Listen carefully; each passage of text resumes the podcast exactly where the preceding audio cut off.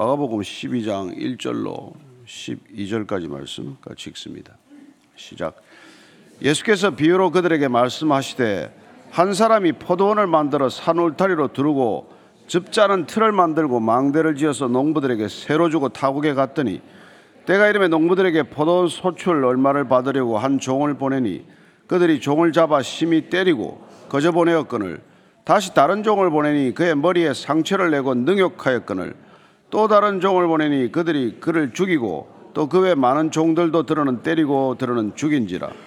이제 한 사람이 남았으니 곧 그가 사랑하는 아들이라 최후로 이를 보내며 이르되 내 아들은 존대하리라 하였더니 그 농부들이 서로 말하되 이는 상속자니 자 죽이자. 그러면 그 유산이 우리 것이 되리라 하고 이에 잡아 죽여 포도원 밖에 내 던졌느니라. 포도원 주인이 어떻게 하겠느냐? 와서 그 농부들을 진멸하고 포도원을 다른 사람들에게 주리라 너희가 성경에 건축자들이 버린 돌이 모퉁이의 머릿돌이 되었나니 이것은 주로 말미암아 된 것이요 우리 눈에 놀랍도다 함을 읽어보지도 못하였느냐 하시니라 그들이 예수의 이 비유가 자기들을 가리켜 말씀하심인 줄을 알고 잡고자 하되 무리를 두려워하여 예수를 두고 가니라 아멘. 이 포도원의 악한 농부들 비유는 어, 앞에 보면은 예수님의 권위에 관한 문제와 연결되어 있는 부분입니다. 예수님께서 성전 청결 사건을 일으키셨을 때 그들은 도무지 이 사태를 어떻게 이걸 해결할 것인가에 대해서 나름대로 고민을 많이 하지 않았겠습니까? 그래서 계속해서 그분의 권위가 어디서, 너가 도대체 어디서 이 권위를 받았길래 이렇게 성전을 발칵 뒤집어 놓을 수가 있느냐? 그 권세에 관한 문제예요. 오늘 이 포도원 비유도 농부들 비유도 예수님께서 그 근위가 어디로부터 비롯되었는지를 본인께서 스스로 이렇게 밝히시는 부분입니다. 먼저 1절 말씀 한번 볼까요? 시작. 예수께서 비유로 그들에게 말씀하시되 한 사람이 포도원을 만들어 산울타리로 두르고 즙자는 틀을 만들고 망대를 지어서 농부들에게 새로 주고 타국에 갔더니 포도원을 만들어서 이걸 새로 주었다는 거예요. 포도원을 누가 만들었을까요? 보니까 한 사람이 만들었다고 되어 있습니다만은 이 포도원이라고 하는 것은 이사에서 5장에 보다시피 포도원, 포도 비유, 그 상품의 포도 이런 것들은 이스라엘을 비유하는 이스라엘 백성들이 가장 잘 알아듣는 비유예요. 포도원, 포도. 그렇습니다. 이 포도원을 만든 분은 하나님이세요. 그러면 포도원은 이스라엘 백성이 되겠죠. 근데 그 이 포도원을 만들어서 그걸 아, 이게 주인이 새로 주었다는 거예요. 그런데 포도원을 만들어서 새로 주는 이 풍습은 그 당시에 보편적이고 아주 일반적인 관행이었습니다. 특별히 갈릴리 지역에 우리가 가나의 혼인 잔치 알잖아요. 거기도 포도주가 나오지만은 에, 거기 포도원들이 많이 있었거든요.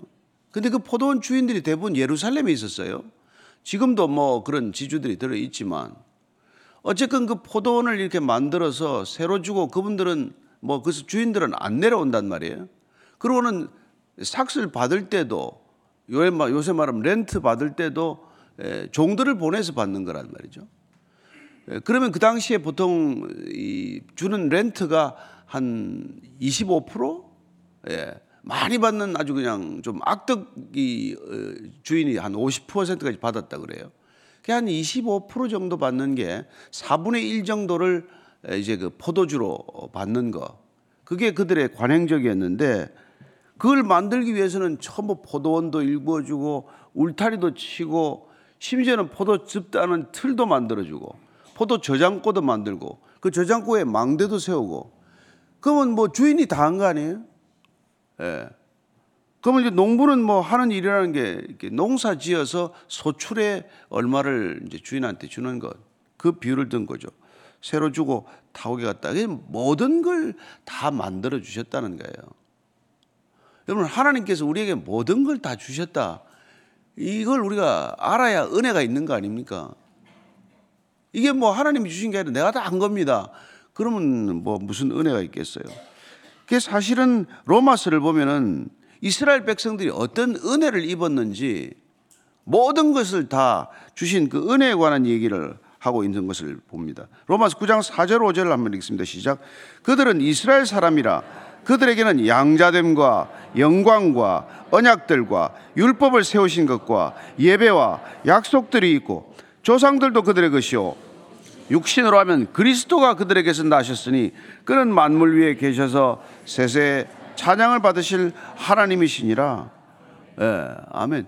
이 모든 것들이 다 하나님께서 이스라엘 백성들 가장 연약한 백성들 애굽이나 아수르나 무슨 뭐 바벨론을 아들로 삼지 않고 사실은 애굽에서 430년간 종살이한 가장 연약한 백성들을 그걸 내 자녀 삼으셔서 예, 그 백성들을 통해서 온 열방을 구원하는 하나님의 경륜을 펼쳐 나가시는데 이스라엘 백성들이 뭐 한 게 뭐 있냐는 거죠. 다 해준 거지, 다 해준 거지. 예, 출애굽 시켜가지고 예, 광야에서 예, 훈련시켜서 요단강 건너서 가나안 땅에 들어와서 예, 뭐안 해준 게 뭐 있냐는 거예요. 근데 이 타국에 갔더니 이제 2절 이하 때가 이름에 농부들에게 포도원 소출 얼마를 받으려고 한 종을 보내니 그들이 종을 잡아 심히 때리고 거저 보내었거늘 다시 다른 종을 보내니 그의 머리에 상처를 내고 능욕하였거늘 또 다른 종을 보내니 그들이 그를 죽이고 또 그 외 많은 종들도 들어는 때리고 들어는 죽인지라 이게 점점 악해지는 걸 이렇게 표현하고 있는 거죠. 처음에는 보냈더니 뭐 이렇게 예, 뭐 그냥 빈손으로 보냈어요. 때리고 그 다음에는 머리에 상처를 내고 이건 머리에 상처를 낸다는 건 때리는 정도가 심해져서 생명이 위독해지는 거 아니에요. 더 폭행의 정도가 심해진 거죠. 그 다음에 다시 또 보냈더니 이번에는 아예 그냥 그를 죽여버렸다 이렇게 돼 있어요. 종들을 갖다가. 예. 근데 이 포도원 소출을 갖다 그냥 뭐 심어줬다 금방 거두지도 않아요. 5년간 유예를 줘요. 5년간. 왜냐하면 상, 이 열매 맺는 시간, 그, 이렇게 소출해서 어, 쓸수 있는 포도를 하는 걸 한 5년 정도 시간을 줍니다. 그래서 레위기 보면은 19장 23절 24절에 읽겠습니다. 시작.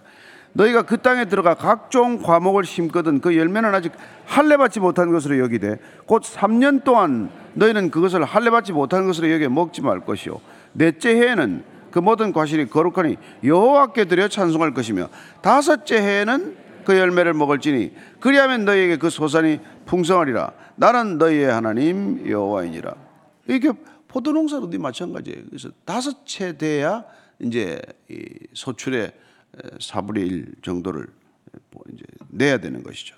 근데 그걸 안 내고 이렇게 때려 보내고 그냥 중상을 입혀 보내고 그다음 심지어 죽여서 시신으로 돌아오게 하는 이런 끔찍한 짓을 저질렀다는 거예요. 그게 뭡니까? 지금 종들로 표현됐지만 나의 종, 나의 선지자들을 보냈더니 이렇게 대접했다는 것이죠. 그렇습니다. 주님께서 나의 종, 나의 선지자라는 표현은 여러 군데 구약에서 나와요. 보냈더니 그 선지자들을 그렇게 죽였다는 거예요. 가장 많이 죽인 사람이 누굴까요? 북이스라엘의 아합 왕 때 이세벨이 들어오지 않았습니까? 이세벨이 여러분 엣바알의 딸 아닙니까?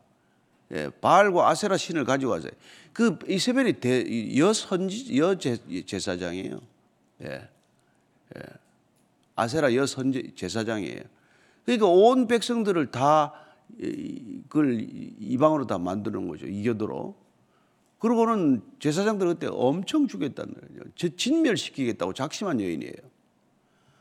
그걸 요새 또 이 페미니스트들은 또 대단한 여인으로 평가를 해요. 이세벨이 아주 독립적이래나. 아, 그 하여튼 참 그래가지고는 그이뭐이 나봇의 포도원을 뺏었지만 제일 끔찍한 일은 그때 선자들을 거의 다 다 죽였어요. 그 엘리야 남지 않았습니까? 그 당시에 여러분 바알에게 무릎 꿇지 않은 사람이 7천 명이라고 돼 있죠.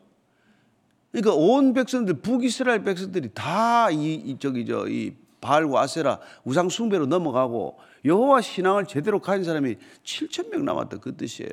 선자는 다 죽이고 누가 있습니까? 이세벨을 매기는 어, 이게 그 바알과 아세라 선지자 섬기는 850명하고 갈멜산에서 대결하지 않아요? 나중에 엘리야가 그 사람들 죽였다가 이제 뭐 또 이세벨이 뭐 나 늘 가만 안 두겠다 그랬더니 뭐 그러만 날 살리라 도망가지 않아요? 그런 때란 말이에요. 그리고 나서 이스라엘의 북이스라엘 여러 왕들이 그렇게 죽이고 남 유다에서도 그렇게 학살을 하고 그러다 결국 어디까지 옵니까?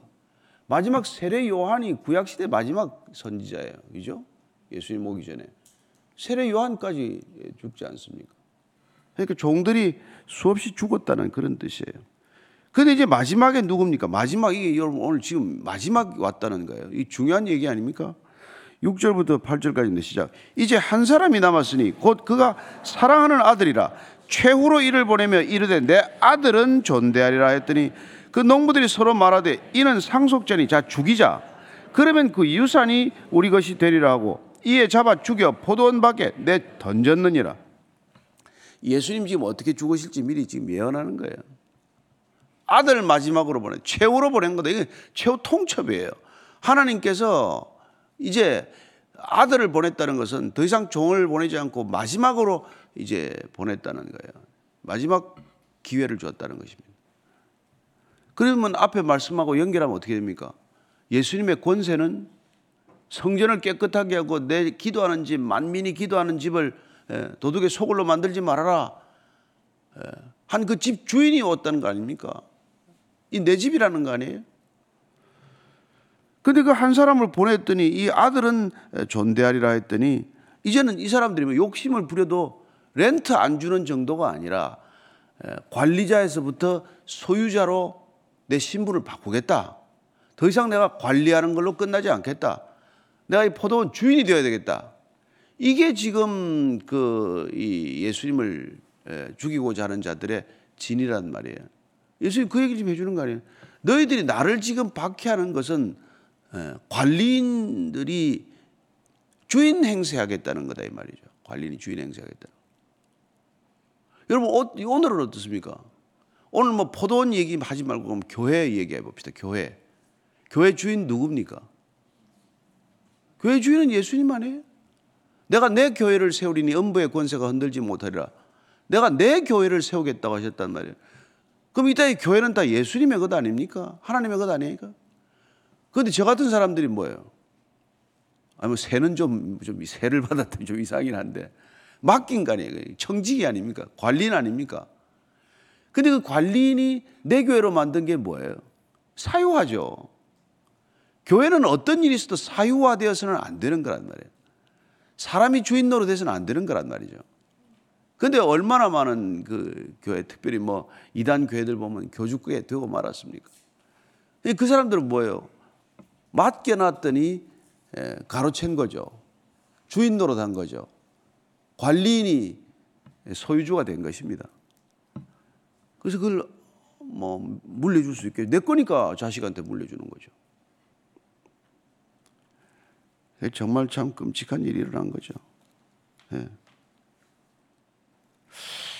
그런 이게 히브리서의 10장 29절을 보면은 이렇게 됐어요. 이, 게 그런 짓을 하는 걸 뭐라고 그러나니까 10장 29절에 읽습니다. 시작.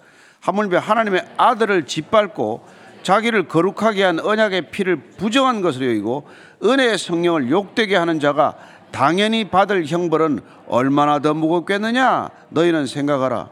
예. 하나님의 아들을 짓밟고 예. 언약의 피를 부정하고 은혜의 성령을 욕되게 하는 게 있다 뭡니까? 예? 교회를 사유하는 거죠. 예.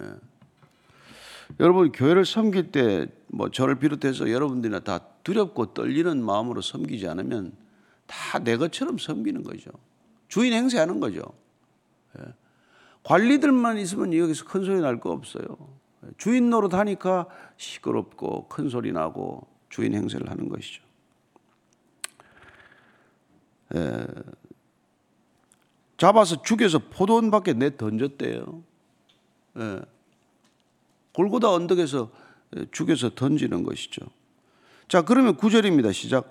포도원 주인이 어떻게 하겠느냐? 와서 그 농부들을 진멸하고 포도원을 다른 사람에게 주리라. 주인이 어떻게 하겠느냐? 마지막 아들까지 죽여서 없애면은 도대체 그 주인이 얼마나 대노하겠냐? 얼마나 진노하셔서 결국은 그렇게 포도원을 다른 사람들에게 주고 말리라.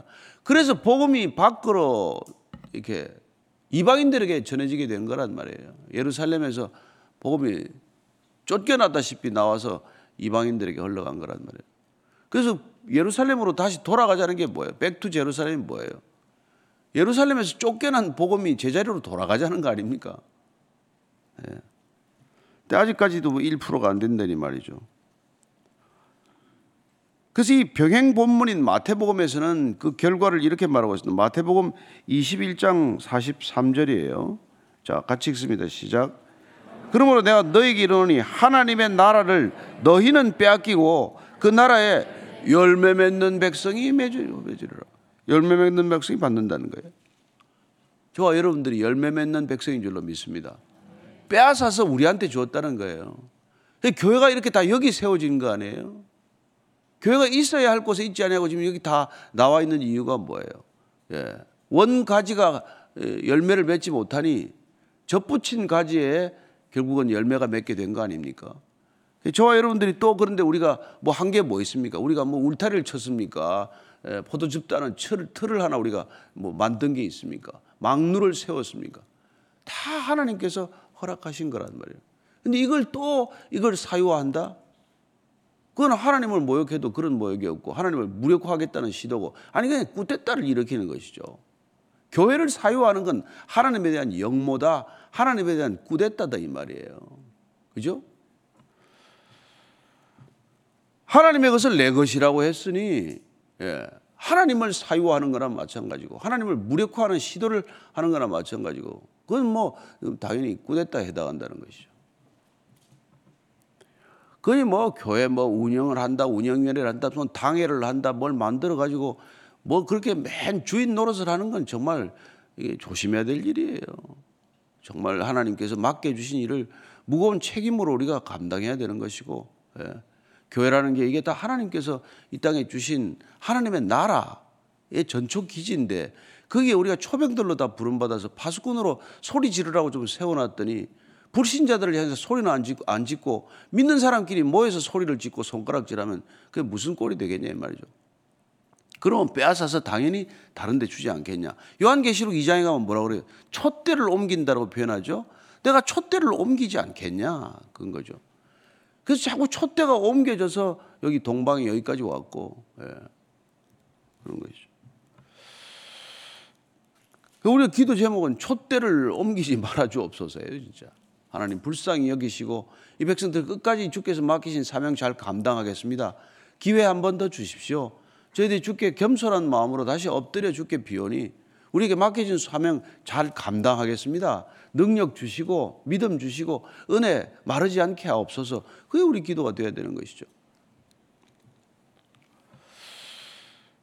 이게 지금 10장 아, 저 10절 11절입니다. 예수님께서 뭐 지금 시편 118편을 인용하고 계세요. 시작. 너희가 성경에 건축자들이 버린 돌이 모퉁이의 머릿돌이 되었나니 이것은 주로 말미암아 된 것이요 우리 눈에 놀랍도다 함을 읽어보지도 못하였느냐 하시니라. 시편 118편 22절 23절 이거 인용하신데 이거 여러분 로마서에도 인용되고 에베소서도 인용되고 계속 인용되는 말이죠. 한번 찾아서 한번 읽어보겠습니다. 118편 22절 23절입니다. 시작. 건축자가 버린 돌이 집 모퉁이에 머릿돌이 되었나니 이는 여호와께서 행하신 것이요 우리 눈에 기이한 바로다. 이거 다윗이 시편이지만 여러분 얼마나 놀라운 예언입니까? 그래서 이 메시아 예언 시로 되어 있어요. 시편 118편은. 그래서 이 시가 두루두루 인용이 되고 우리가 사도행전에 가면은 예, 다시 또이 말씀이 인용되지 않습니까? 사도행전 4장 예, 11절 12절입니다. 예, 시작. 되었느니라.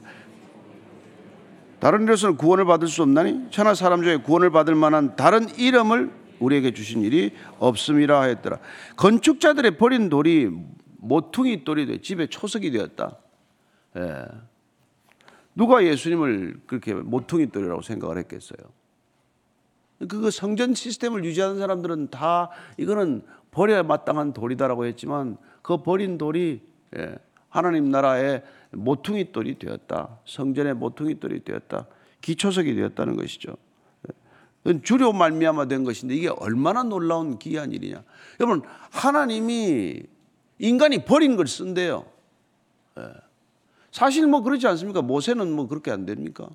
예. 나이 40에 절정의 그 살인범이 되어가지고 40년간 뭔 희망이 있습니까? 예. 장인 양이나 몇 마리 치든 아무 희망이 없고 소망이 끊어진 모세를 80살에 불러서 쓸때 예, 우리는 지금 모세 모세 하지만 그때 누가 모세를 알며 모세가 무슨 힘이 있다고 이스라엘 백성을 이렇게 이끌어낼 수 있다는 말입니까? 바로의 권력으로부터 누가 그걸 이끌어내겠어요? 근데 하나님은 그 모세를 아무짝에 쓸모없는 인간처럼 만들어서 쓰신 거나 마찬가지 아니에요. 그죠? 예. 다윗이 광야를 전전하면서 무슨 힘이 무슨 희망이 있습니까? 예. 블레셋 땅에 도망가 가지고 침이나 질질 흘리고 미치광이 흉내를 내가면서 그렇게 전전해 가지고 아무 쓸모없는 인간처럼 된 것처럼 되었을 때 그를 이스라엘의 왕으로 세우시는 것이고 그러니까 여러분들이 뭘 좀 할 수 있다 그러면 아, 아직 때가 안 됐구나 이렇게 알면 됩니다. 여러분들 소망이 끊어져야 하나님의 소망이 생기는 것이지 우리가 우리 자신의 소망을 두는 한은 하나님 쓸 일 없습니다. 내가 나를 쓰고 있을 뿐이에요. 우리 착각하면 안 됩니다. 예. 그러니까 하나님 앞에서 우리가 고백할 건 뭐예요? 나는 내한테 소망이 없습니다. 내가 세상에 소망이 없습니다. 그래야 하나님 나라에 소망이 생기는 거 아닙니까? 이 땅에 소망을 두는데 무슨 하나님 나라 소망이 있겠어요?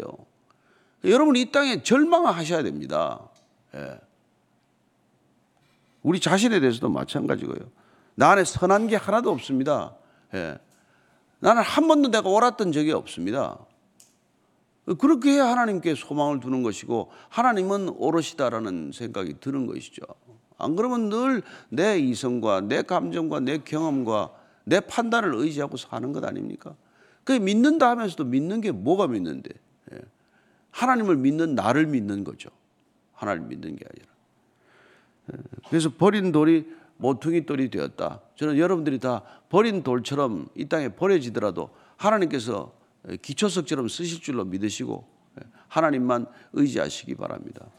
올해 우리가 기도의 자리를 이렇게 참 얼마나 여러분들이 앉아 있을지 모르겠지만 저나 여러분들이 앉아 있는 만큼 하나님께서 우리를 쓰실 줄로 믿으시고 하나님께 두 손 두 발 들고 엎드려서 하나님께 매달리게 되기를 바랍니다. 자, 그랬더니 12절입니다. 시작. 그들이 예수의 이 비유가 자기들을 가리켜 말씀하심인 줄 알고 잡고자 돼 무리를 두려워하여 예수를 두고 가니라. 이 사람들은 사람만 있으면 못 잡네. 예, 예. 사람 없을 때 잡으려고 이제 이런데. 그러니까 늘 사람을 두려워하는 존재가 된 거죠. 그러니까 어떻게 성전을 맡은 대제사장들이나 장로들이나 서기관들이나 이런 사람들이 가장 두려워하는 게 하나님이 아니라 늘 백성들을 두려워하고 자기 상관들 두려워하고 옆에 있는 자기들끼리 서로 두려워하고 그런 시스템을 만들어 놓은 거란 말이에요. 여러분 독재자가 제일 두려워하는 게 뭐겠어요? 예. 측근들이에요, 측근. 여러분 뭐, 뭐 시저가 누구한테 죽었는데 브루투스한테 죽는 거 아니에요? 옆에 있는 사람한테 죽는 거예요. 권력은. 저는 옆으로는 옆에 있는 사람들이 가장 안전한 사람인 줄로 믿으시고 옆에 앉으시기를 바랍니다. 아무 옆에나 앉아도 괜찮습니다. 예. 그러나 여러분 세상은 가장 가까운 사람이 가장 등에 칼을 꼽는 사람이고 가장 배신하는 거고 그런 거 아닙니까? 저는 이 땅을 살아가면서 여러분들이 하나님을 안전한 피난처로 삼게 되기를 바라고 하나님을 산성으로 바라보게 되기를 바라고 하나님 안에서 여호와 니시 깃발 대신 그 깃발 따라가는 저와 여러분 되기를 축복합니다. 예, 우리가 오늘도 기도할 때 하나님 정말 주님을 따라가는 주님을 예, 온전히 신뢰하는 주님의 자녀가 되게 하옵소서. 아버지를 의심하는 자녀가 아버지의 은혜를 입을 수 없듯이 하나님을 추워도 의심하지 않는 하나님의 자녀들 삼아 주셨사오니 오늘도 하나님 한 분 믿고 살아가는 그리하여 하나님께서 전적으로 우리를 자녀 삼는 예, 그런 예, 믿음 되게 하여 주옵소서. 같이 기도하겠습니다. 하나님 아버지 아버지라고 불렀으니 아들 된 신분을 잊지 않게 하시고 하나님을 아버지라고 불렀으니 아버지의 능력을 초도 의심하지 않게 하시고 하나님을 아버지라고 불렀으니 일평생 변함없는 아들 된 신분답게 살게 하여 주옵소서. 하나님 아버지를 아저씨처럼 여기지 않게 하시고 아버지를 의심하지 않게 하시고 내 아버지가 맞나 내 아버지가 계신가 내가 아버지의 자녀 맞나 늘 불안해하고 염려하는 그런 종과 같은 생각하지 않게 하여 주옵소서. 오직 하나님 한 분만을 믿고 신뢰하는 믿음의 자녀 되게 하셔서 일평생 하나님 한 분이면 족합니다. 내 아버지면 부족함이 없습니다. 하나님이 나의 아버지여서 나는 어떤 것도 부족하지 않습니다. 나는 두렵지 않습니다. 사망의 엄침한 골짜기도 두렵지 않고 원수의 목전에서 상을 베푸시는 아버지 신뢰하오니 하나님 이 땅 살아가면서 흔들리지 않는 믿음의 걸음 어, 올곧게 걷게 하여 주옵소서. 하나님 그렇게 살아가는 믿음의 자녀들 다 되게 하여 주옵소서. 우리 한 가지 더 기도할 것은 정말 청년 세대 다음 세대를 위해 기도해야 합니다. 그들에게 희망이 없다고 말하지 않게 하소서. 소망이 있다고 말하게 하옵소서. 세상에 시선을 돌려서 십자가를 바라보면은 영원한 소망이 있다는 것 그들이 알게 하여 주옵소서. 그리하여 정말 직장에 대해서도 두려워하지 않게 하시고 결혼도 두려워하지 않게 하시고 자녀를 낳는 일도 두려워하지 않게 해 주옵소서. 한번 우리가 젊은 다음 세대를 위해서 같이 한번 기도하겠습니다. 하나님 아버지 우리 자녀들을 위해서 기도합니다. 하나님 자녀들이 늘 두려워하고 패배 의식에 젖어 있고 늘 소극적이 되고 위축되어 살아가지 않도록 주님 저들에게 믿음이 들어가게 해 주옵소서. 말씀이 씨앗이 되게 하시고 말씀이 생명의 씨앗으로 뿌려지게 하소서. 젊은 세대가 하나님 하나님을 두려워하고 세상을 두려워하지 않고 하나님 안에 소망을 두었더니 이 세상에 소망 두지 않더라도 하나님과 함께 더불어 살아가는 담대하고 당당하고 하나님 아름다운 청년들 되게 하여 주옵소서. 저 청년들에게 하나님 살아계신 하나님의 권능과 능력이 들어가게 하셔서 하나님 마른 뼈가 같은 이 세대 속에 살아가면서 생기가 들어가서 저 청년들이 일어나 군대가 되게 하시고 저 청년들이 일어나 이 세상을 넉넉히 호령하는 그런 청년들이 되게 하여 주옵소서. 하나님 결혼하는 것을 두려워하지 않게 하시고 자녀 낳는 것을 두려워하지 않게 하시고 손해라고 여기지 않게 하시고 정말 하나님과 함께 주님께서 주시는 가장 귀한 선물 가정과 자녀라고 하는 선물들을 마음껏 누리는 다음 세대가 되게 해 주옵소서. 하나님, 하나님께 모든 것이 있습니다. 내가 키우는 자녀 아닙니다. 내가 선택한 아내가 아니고 남편이 아닙니다.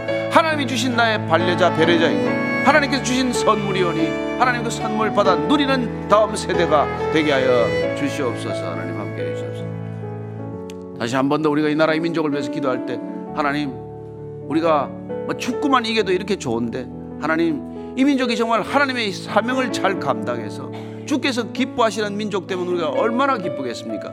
하나님 다시 한번 하나님께 순종하는 백성들 되게 하시고 이 나라의 민족이 복음으로 통일되게 하시고 이 나라의 민족이 다시 한번 이 따라 이 마지막 시대에 주은 거룩한 소명을 감당하는 민족이 되게 하여 주옵소서. 한번 이 나라의 민족을 위하여 같이 한번 기도하겠습니다. 하나님 아버지 우리가 하나님 잘 사는 것 좋습니다. 그러나 잘 사는 것이 목적이 아닙니다. 하나님 수출 많이 하고 수입 많이 하는 건 목적이 아닙니다. 해외 여행 많이 하는 건 목적이 아닙니다. 하나님 어디를 가더라도 하나님을 전할 수 있는 하나님의 자녀들 되게 하시고 복음을 전하는 발걸음 되게 하시고 산을 넘어 물을 건너가는 이 발걸음 복음 전도자의 발걸음 되게 하셔서 어디를 가나 지금 주를 전가하는 주의 사람들도 살게 하여 주옵소서. 하나님 이 나라의 민족이 주님 온전한 주의 백성들로 거룩한 백성들로 인치신 백성들로 주님께서 내 아들이라 내 민족이라고 하는 내 백성이라고 삼은 백성들 하나님 어디를 가나? 주를 증거하고 예수 그리스도를 증거하는 복음의 민족 되게 하여 주시옵소서. 하나님 통일되어야 할 이유는 단 한 가지입니다. 마지막 시대 우리가 통일의 민족으로서 하나님 복음을 증거하는 복음의 민족으로 하나님 그리스도를 증거하는 그리스도의 백성으로 하나님의 자녀들로 이 온 땅 가운데 온 열방 가운데 하나님을 증거하고 하나님을 증언하는 하나님의 자녀답게 살아가는 민족들 될 수 있도록 통일의 기회도 주시고 그래야 더욱더 부흥하는 나라가 되게 하시고 하나님 끝까지 이 나라 이 민족이 주께서 참 그 모든 소명 잘 감당했다고 인정하는 백성들 칭찬받는 민족 되게 하여 주시옵소서 하나님. 하나님 아버지